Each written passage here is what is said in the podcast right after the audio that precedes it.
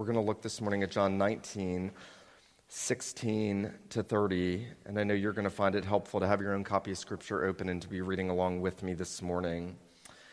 So, having taken the Lord Jesus into that trial before Pontius Pilate, and now he has been condemned, he has been unjustly judged, he has been handed over to the will of the people. They have cried out, "Crucify him, crucify him." Uh, the Jews and the Romans. Everyone has turned on the Lord Jesus. His own disciples have forsaken him and fled. You'll remember Peter has denied him. Before that, Judas has betrayed him. And now John, who is an eyewitness to this and the only disciple who hasn't forsaken Jesus, writes these words, "So they took Jesus, and he went out bearing his own cross to the place called the place of the skull, which in Aramaic is called Golgotha. And there they crucified him, and with him two others, one on either side, and Jesus literally in the center of them." Pilate also wrote an inscription and put it on the cross. It read, "Jesus of Nazareth, the King of the Jews." Many of the Jews read this inscription because the place where Jesus was crucified was near the city, and it was written in Aramaic, in Latin, and in Greek. So the chief priest of the Jews said to Pilate, "Do not write, 'The King of the Jews,' but rather, 'This man said, I am King of the Jews.'" Pilate answered, "What I have written, I have written." When the soldiers had crucified Jesus, they took his garments and divided them into four parts, one part for each soldier, also his tunic. But the tunic was seamless, woven in one piece from top to bottom. So they said to one another, "Let us not tear it, but cast lots for it to see whose it shall be." This was to fulfill the scripture which says, "They divided my garments among them, and for my clothing they cast lots." So the soldiers did these things.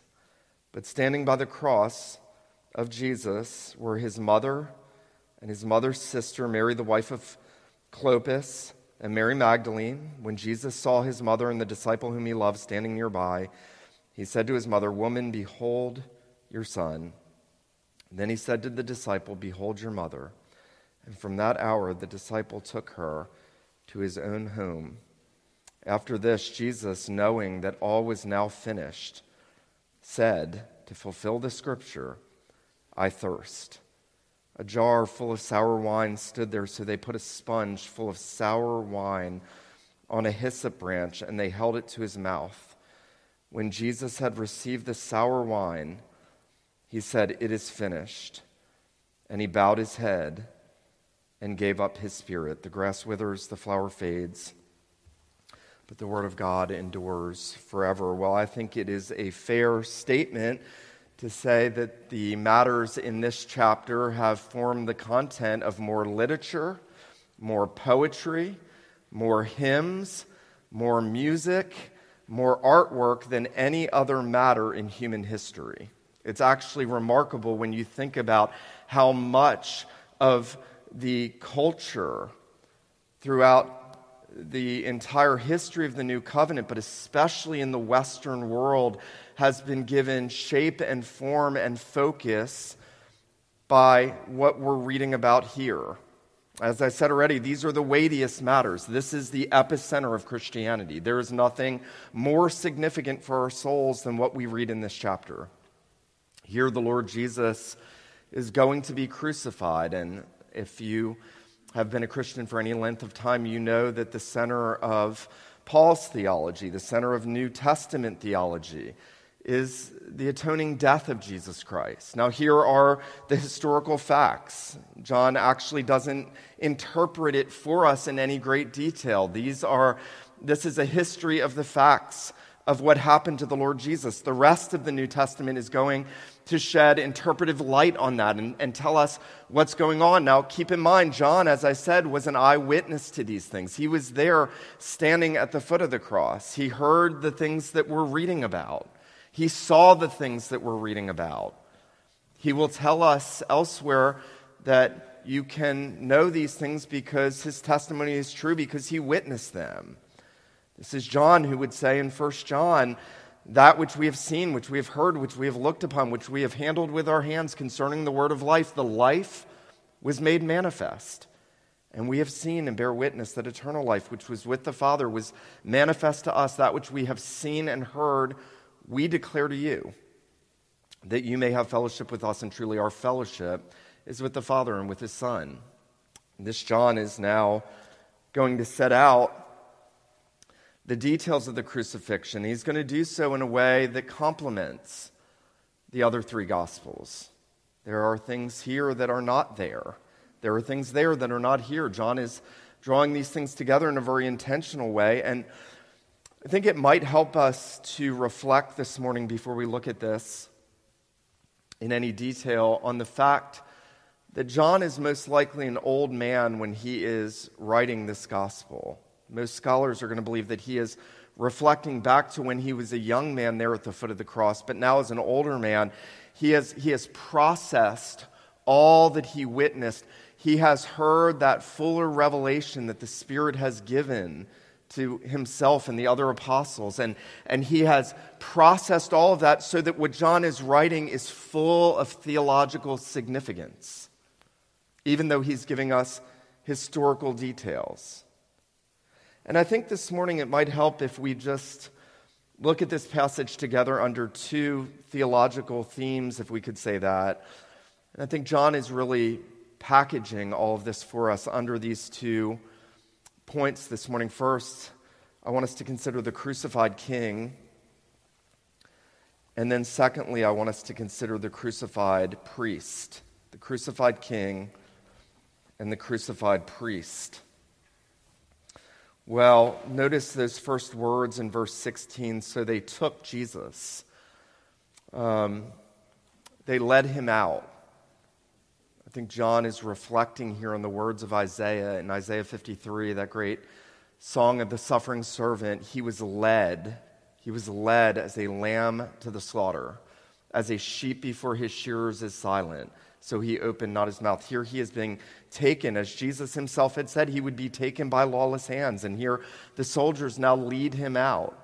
And at some point in leading him out, they decide that it would be right and good, because it was the practice with all of those criminals that they were crucifying, to lay the cross on him and make him carry his own instrument of torture and death. Now, the cross was the perfection of torture. The Romans had learned how to perfect torture. Um, they had learned a way to torture criminals and enemies in such a way that they would stay alive through the torture. They would feel the agony. They would experience many long hours, up to thirty-six or forty-some hours of agony and torture, physical pain, not being able to have any relief whatsoever.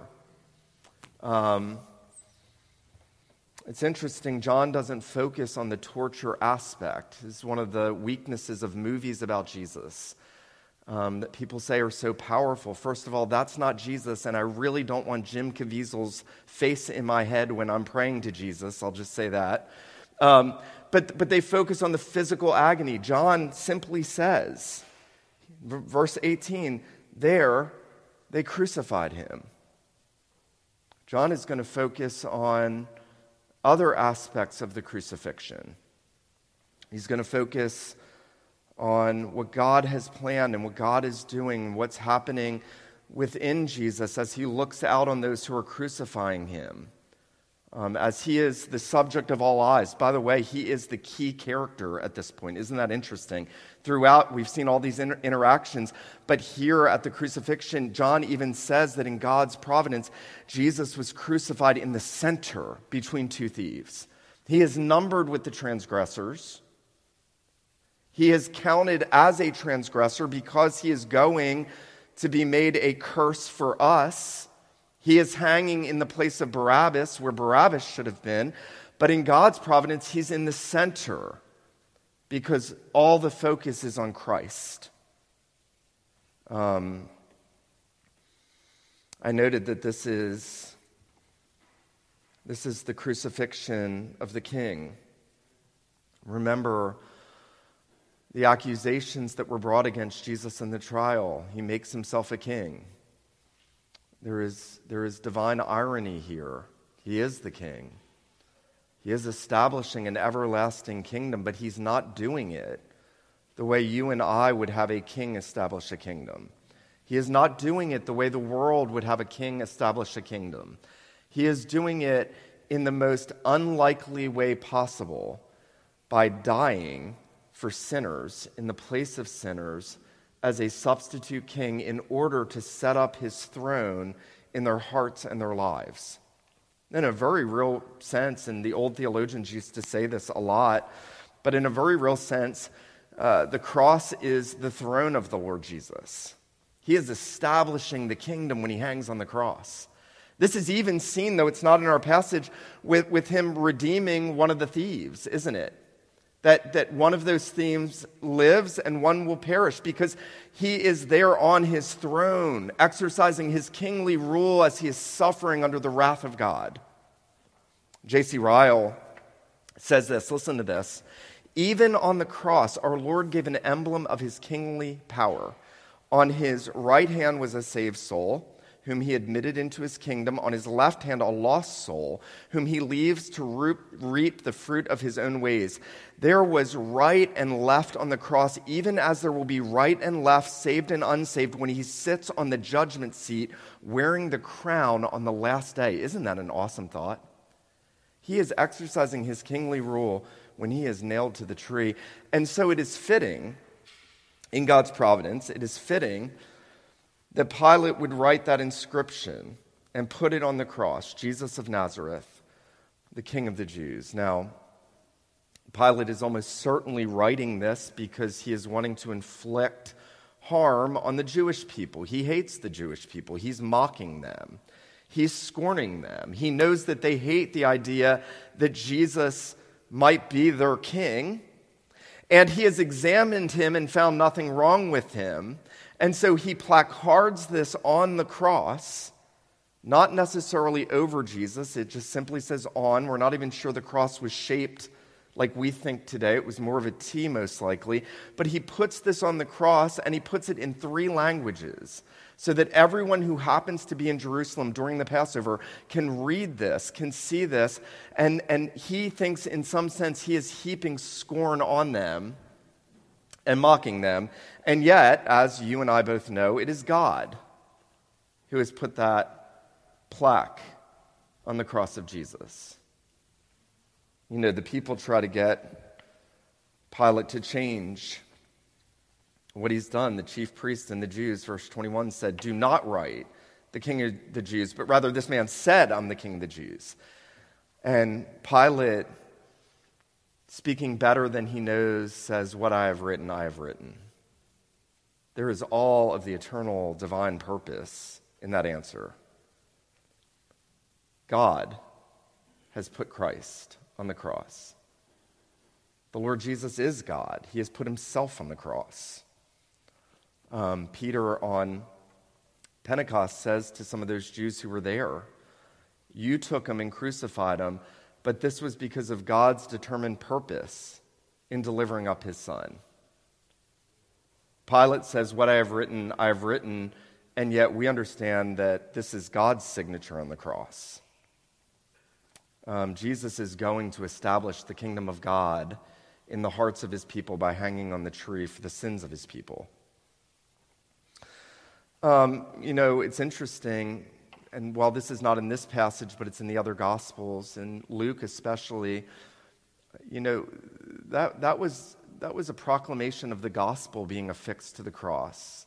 I mean, what was it that made the thief on the cross who repented and cried out to Jesus, what made him say, "Remember me when you come into your kingdom"? Jesus didn't look like he had a kingdom. His hands and feet were nailed to the tree. He had no power to save himself at that moment. And yet that thief understood that this is the King of Kings and the Lord of Lords. What made him? He saw that inscription, no doubt. That was the proclamation of the gospel. This is the King. This is the long-awaited Messiah. This is the one who is going to establish God's rule on earth and overthrow all the wicked nations of the world so that one day every knee would bow and every tongue would confess that Jesus is Lord to the glory of God. You know, Jesus is here receiving, as it were, a little tiny foretaste of what the Father had promised him in eternity. While he's suffering on the cross, he is conquering Satan's kingdom and establishing God's. And remember, the Father had said to him in Psalm two, "Ask of me, and I will give you the nations for your inheritance and the kingdoms for the end of the earth." The Son had asked, and now the Son would atone for those people out of every tongue, tribe, nation, and language. So interesting, isn't it, that that inscription would be written in the major languages of the world, in Aramaic or, or Hebrew, in Greek, in Latin. John Calvin, reflecting on that, said that God put that sign on the cross in those languages. Calvin says, to indicate that the time was now at hand when the name of the Son should be made known throughout the whole earth. Isn't that awesome? God put that sign on the cross. This is Jesus of Nazareth, the King of the Jews, because the time had come that his name would be made known through all the earth. And he is really and truly the King of the true Israel of God, those who believe in him, from every tongue, tribe, nation, and language. He is the King of true Jews, those who know God and worship him in the Spirit and trust him. It's profound that God would order these events at the epicenter of history to show so much of his kingdom and so much of his kingly rule and plan for his people. Um, I want us to just ask ourselves the question, when we think about Christ crucified, do we think he died so that he might rule over me? That's the right response to this, that you would, you would say to yourself, when I think of my Lord Jesus dying for me, one of the great thoughts I ought to have is that he did that so that he might rule over me. And what a king. What a king so full of grace and mercy. You would not want any other king than this king ruling over you. What a king so full of compassion, so full of power and majesty and justice, but so full of grace to sinners like us. Think of that. That's, that's the role of Christ in us, so sweetly bringing us to himself. There's a beautiful psalm, by the way, Psalm forty-five, about the king and his, and his beauty and glory, that he is fairer than the sons of men, grace is poured upon his lips. We're going to see that in the very things he says on the cross. There is kingly grace poured out of his lips in those seven sayings, three of which we're going to look at in a moment. But, but this is the king, and he has died to win your affection, to win your trust, and to win your allegiance. He has died to conquer all of your enemies: Satan, sin, death, even the wrath of God. He's died to conquer all of that. Calvin says this: Christ was made subject to the curse in order that he might redeem us from the curse. He was made sin in order that we might be the righteousness of God in him. He was led out of the city in order that he might carry with him and take away our defilements which were laid on him. That's what kind of king we have. You know, one obscure writer, reflecting on that title and Pilate's inscription, said something along these lines. You know, there's another inscription on the cross. There's, there's another handwriting on the cross, because the Apostle Paul will say that when he was nailed to the tree, he blotted out the handwriting of requirements that was against us. He blotted it out like a ledger, had all of our debts and sins, and he blotted it out with his blood on the cross. And that's how he establishes his kingdom among us and in us. What a king we have. I would ask this morning, is he your king? Have you called out to the Lord Jesus, and have you said, I would only have you rule over? Remember what they say in one of the parables: we will not have this man rule over us. Will believers say, Lord Jesus, I want you and only you to rule over me. Establish your throne that you established on the cross in my heart. Well, I want us to consider, secondly, the crucified priest. And this may not be as obvious to you on the surface, and yet I think that there is almost certainly deep significance here. Notice that John says in verse twenty-three, when the soldiers had crucified Jesus, they took his garments and divided them in four parts, one part for each soldier, also his tunic. But the tunic was seamless, woven in one piece from top to bottom. So they said to one another, let us not tear it, but cast lots for it to see whose it shall be.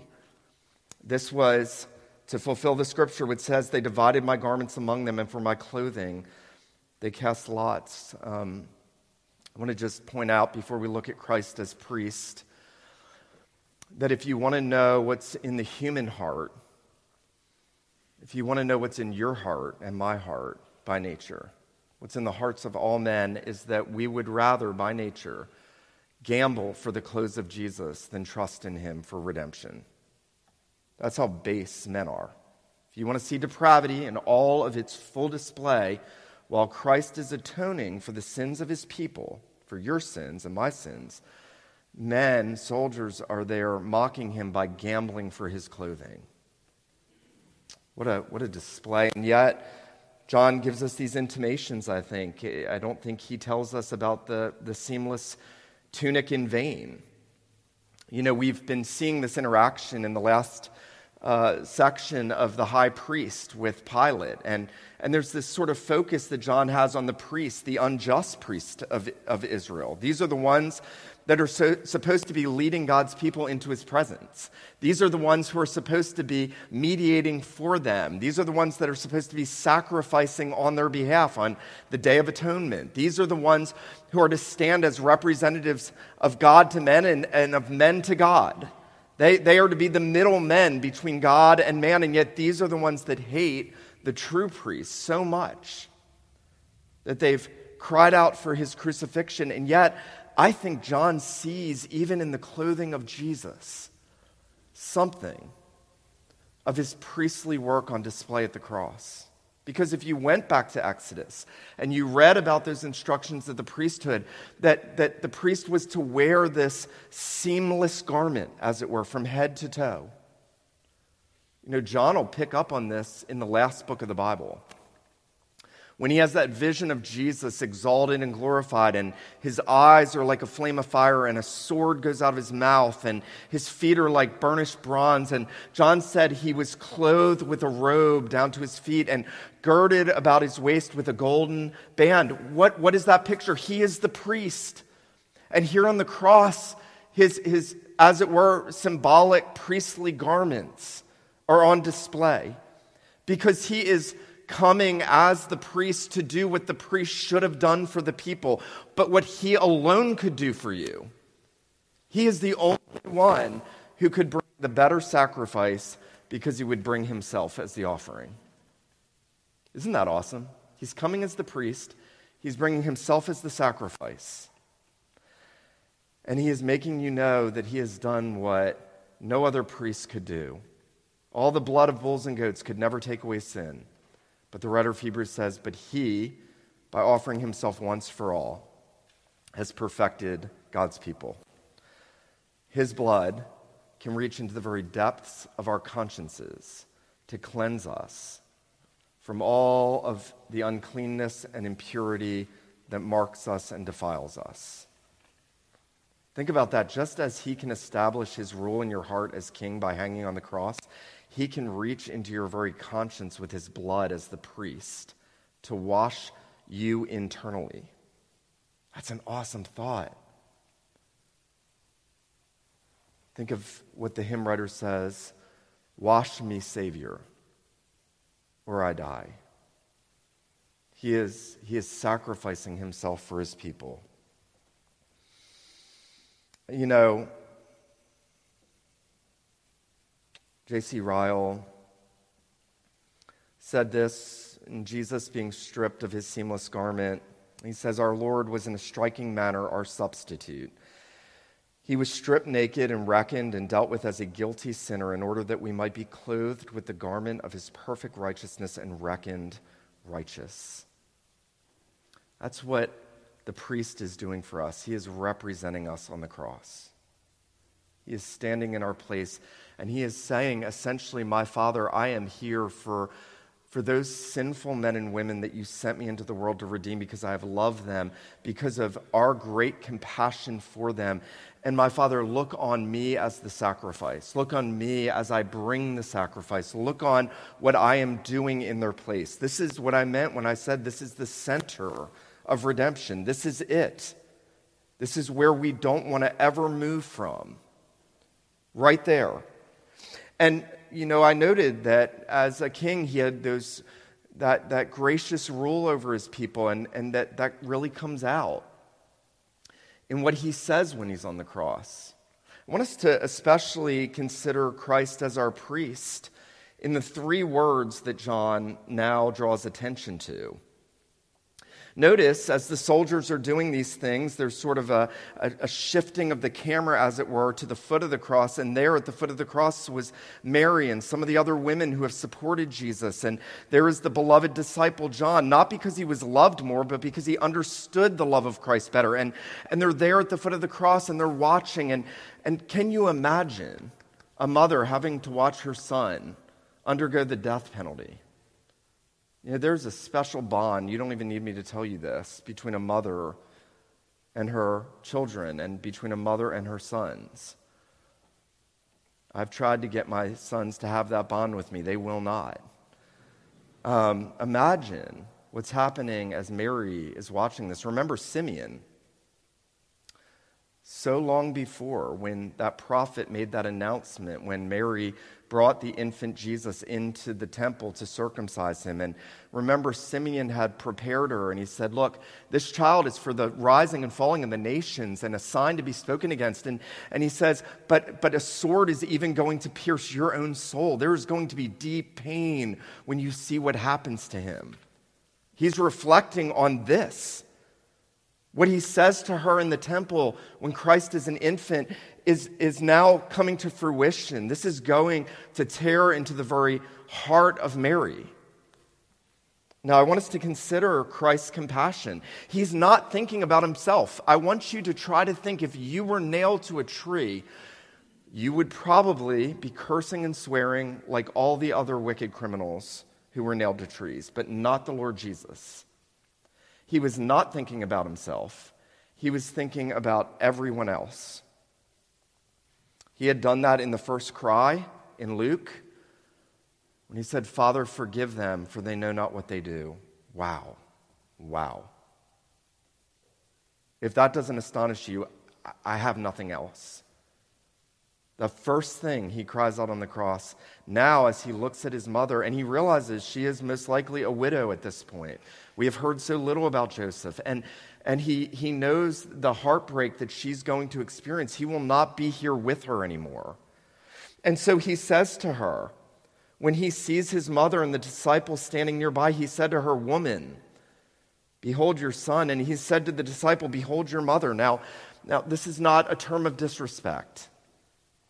Jesus is not saying a derogatory statement. What he is doing, I think, in a very real sense, is he is doing two things, and then he is providing and caring in a very specific way for Mary. Here's what he's doing. Number one, he wants Mary to see her need for him as her Savior.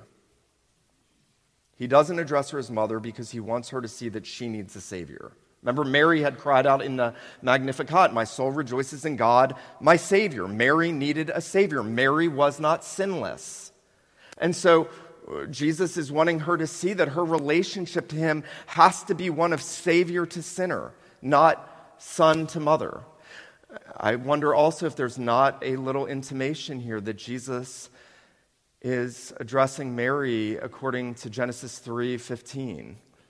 That he is the seed of the woman, that she is the woman who is born that long-awaited promised seed redeemer, the first gospel promise. But Jesus is also caring compassionately for the need of his mother.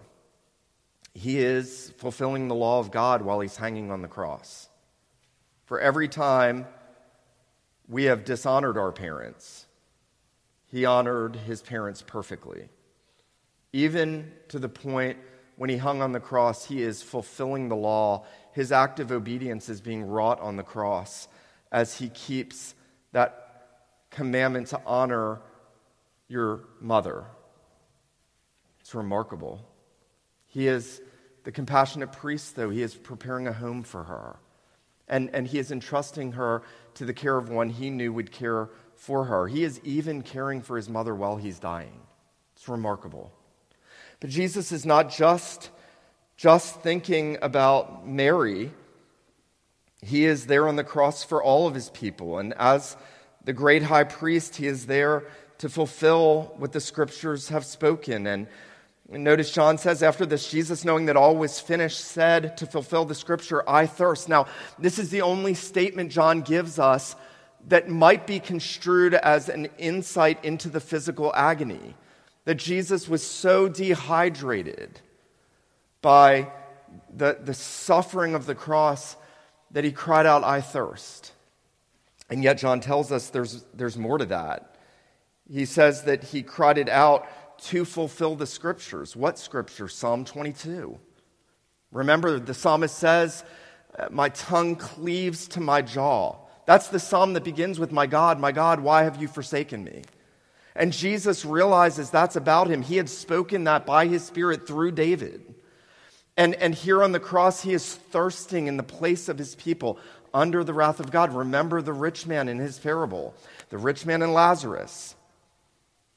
And they both die. And remember, the rich man had not cared for Lazarus, wouldn't even give him a drop of water to help him in his affliction. And he goes to hell and he's in torment. And he begs Abraham just to have Lazarus take one of those crusty fingers and just give him a drop of water because the thirst was so excruciating. That's what Jesus is enduring on the cross. He is standing in the place of his people. He is enduring the wrath that we deserve. That is glorious. He is thirsting as if he were enduring hell itself, because he is enduring the wrath of God on your behalf for your sin and my sin. You know, there's another sense, and this is amazing. Uh, a old theologian named Quesnel, I'd never thought about this, but it's both convicting and comforting. He said, when Jesus thirsted on the cross, the tongue of Jesus underwent its own particular torment in order to atone for the ill use which men make of their tongues by blasphemy, evil speaking, vanity, lying, and gluttony. Wow. That's a thought. Every time we've slandered others, gossiped, said things we shouldn't have said, spoken impatiently, said hateful things, his tongue, he's suffering to atone for our sins in that area. Remember, Isaiah himself had said when he was called by God, I'm a man of unclean lips, and I dwell in the midst of a people of unclean lips. And an angel came and took a coal from the altar. That's a picture of the cross, and touched his tongue and said, I, I've cleansed you. I've taken away your iniquity. Jesus is there thirsting to take away our sins. And then the final of the three cries that John focuses on, notice as we come to the end of this passage, when Jesus had received the sour wine, and what a what a mockery that his torment is going to be added to. He, he is crying out in thirst, and three times John mentions sour wine, sour wine, sour wine. No, I wonder, Adam took that sweet fruit of the tree of the knowledge of good and evil and brought all the sin and misery into this world. Jesus goes to the other tree as the last Adam, and he takes the sour wine to himself. I wonder if John is not intending for us to see something of that. And notice, John says in verse thirty, when Jesus had received the sour wine, he said, it is finished, and he bowed his head and gave up his spirit. Now, this is arguably the most comforting of the seven sayings of our Lord. They're all comforting, but you probably know this. It's one word in Greek, and you probably know this. It means paid in full. It's a banking term. And what Jesus is doing is he's looking back at everything he came into the world to do, everything the Father had sent him to do for us. And you remember at creation, when God looks back over what he has made and he says, it is good. Here he is nailed to the tree, looking back over a far greater work than creation, the work of redemption. And he's looking at everything he has come to do, and he is recognizing he has done it to the full and perfectly. He is recognizing that atonement has been made. He's recognizing that there will be no condemnation for those who will be in him by faith. He's recognizing that he has removed the wrath of God. He's recognizing that he has crushed the head of the evil one, that he has disarmed principalities and powers. He is recognizing that he has secured the new creation and the new heavens and new earth. And he's looking back over what he's done. Remember, in that high priestly prayer in John seventeen, he said, Father, I have finished the work that you gave me to do. Here on the cross, he is acknowledging it is finished. There is nothing that can detract from it. There is nothing that can be added to it. This is the epicenter.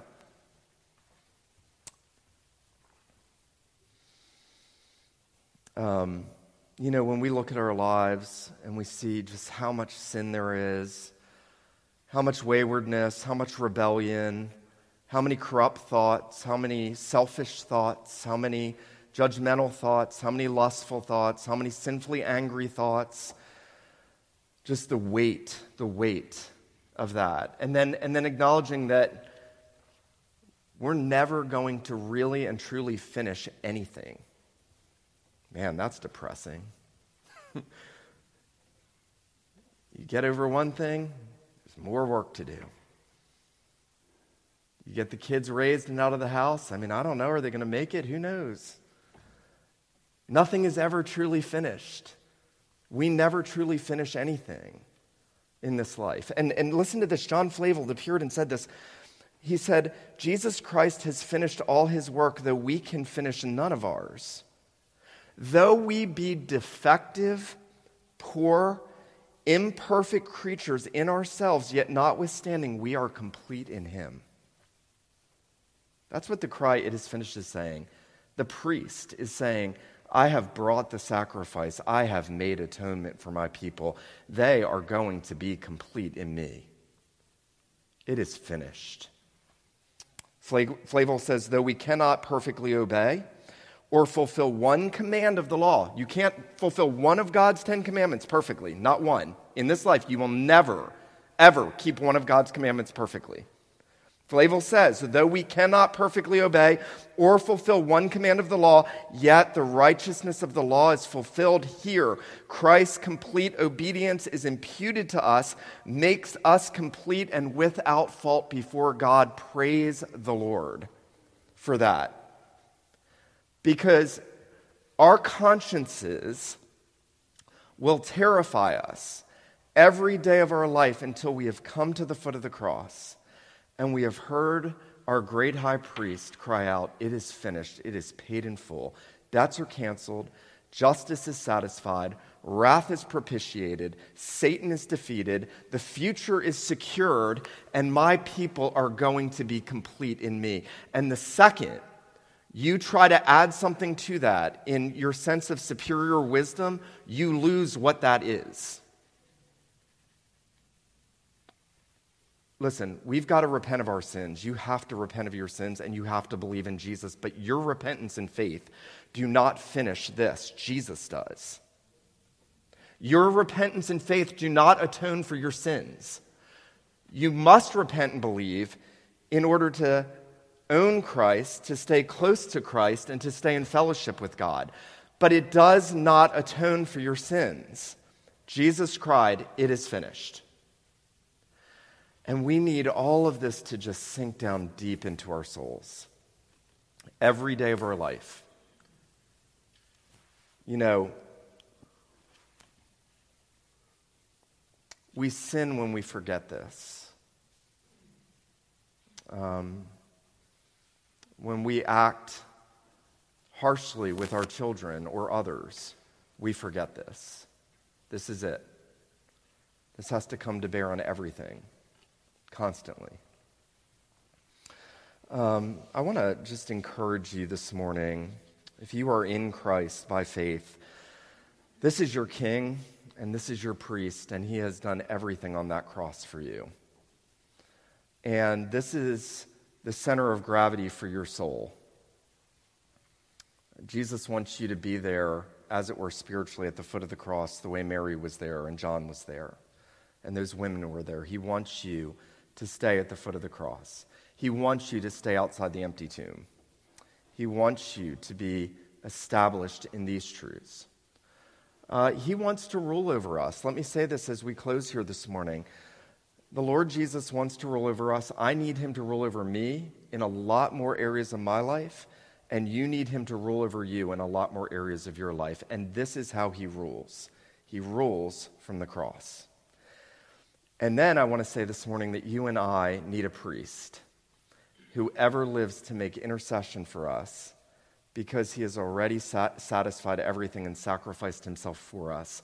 And we need to learn to live in light of that.